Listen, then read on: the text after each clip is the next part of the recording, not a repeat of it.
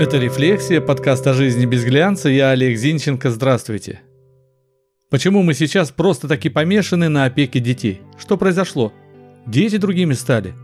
А, ну да, время другое. Маньяки, преступность. Кстати, одно из мест, где я жил, будучи ребенком, поселок Васильево под Казанью. Так тогда, в советское время, там был маньяк, который съел 6 человек.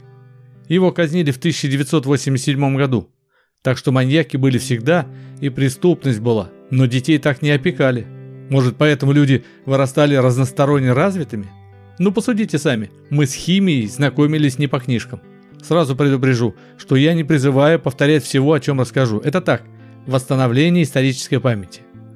Вот вы знаете, зачем мальчишке, идущему зимой по льду Волги, нужен был нож и спички – Сейчас я вообще не наблюдаю мальчишек, которые с перочинным ножиком в руке стояли бы на четвереньках на льду и всматривались бы в его структуру. А тогда это было нормальным явлением.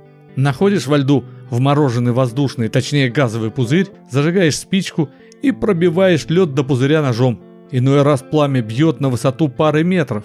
На старом льду найти пузыри сложно.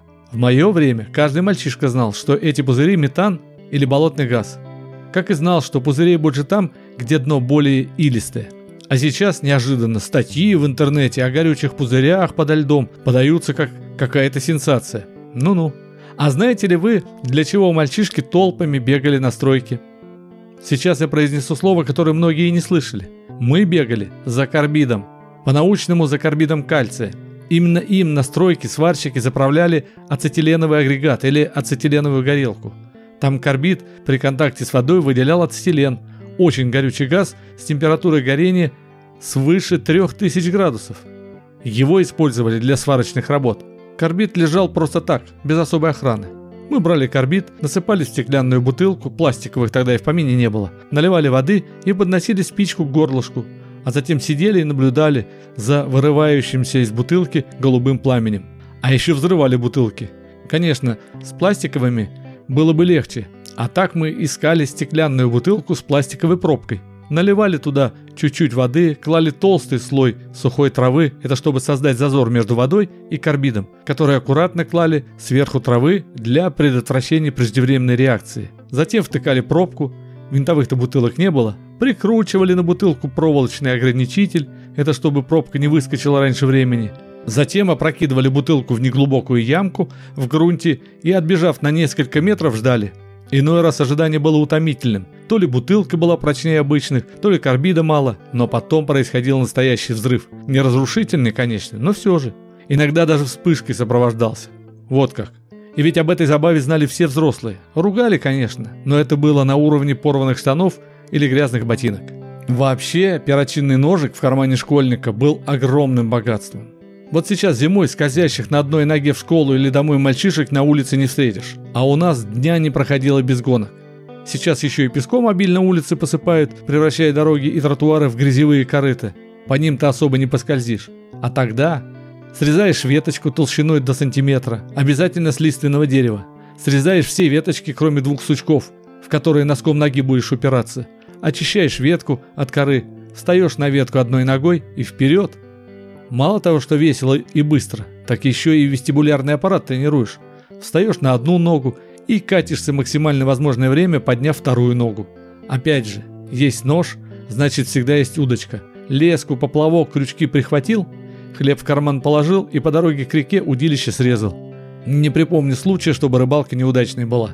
Кстати, отсутствие поплавка компенсировалось еловой корой или кусочком пробки от вина с воткнутым в них птичьим пером, который всегда можно найти на улице. И это все помогал сделать перочинный ножик. А как улов домой нести? И как его сохранять от порчи во время рыбалки? Каждый мальчишка знал, что такое кукан и как его сделать. Конечно, нашим куканам далеко было до проволочных, особенно тех, которые продают сейчас. Это была длинная тонкая ветка, составленными сучками в основании. Пойманная рыба через губу нанизывалась на ветку, сучки не давали ей соскользнуть. Рыба опускалась в воду, и конец кукана прижимался камнем или ногой. Рыба до конца рыбалки оставалась живой. А в конце рыбалки так и несешь улов на кукане. Либо маме на жарежку, либо котейке на радость. На улице от взгляда мальчишек никогда не ускользали потерянные или сломанные расчески. Мы тут же их подбирали и поджигали. Если при горении она сильно дымит и еле слышно шипит, это то, что надо. Такую расческу оборачивали фольгой от шоколадки или клали в консервную банку. Во всех случаях оставляли небольшое отверстие, через которое можно было поджечь расческу. Ее поджигали, и из-за малого отверстия и, соответственно, низкого доступа кислорода расческа не сгорала мгновенно, а продолжала тлеть, выделяя к великой радости мальчишек огромное количество едкого дыма. Ну а про изготовление взрыв-пакетов из марганцовка и дюралюминия я рассказывать не буду. Не дай бог кто-то усмотрит что-то противозаконное. Тем более марганцовка запрещена к свободной продаже в аптеках. А тогда баловство взрыв-пакетами было не из разряда чего-то необычного. Из дюралюминия, кстати, в стране делали много чего, в том числе крючки для одежды в вагонах электричек. Поэтому любители взрыв-пакетов их постоянно ломали. Ну а о промокашках, пропитанных селитрой, которая тоннами валялась вдоль всех полей нашей необъятной родины, все-таки расскажу. Увы, сейчас ни промокашек, ни селитры просто таки не найти. А тогда берешь селитру, разводишь водой, она, кстати, при растворении сильно охлаждает воду, пропитываешь промокашки, сужишь, скручиваешь в конусоподобную трубочку и поджигаешь с широкого конца. Горит красиво, и если получится, летит как ракета.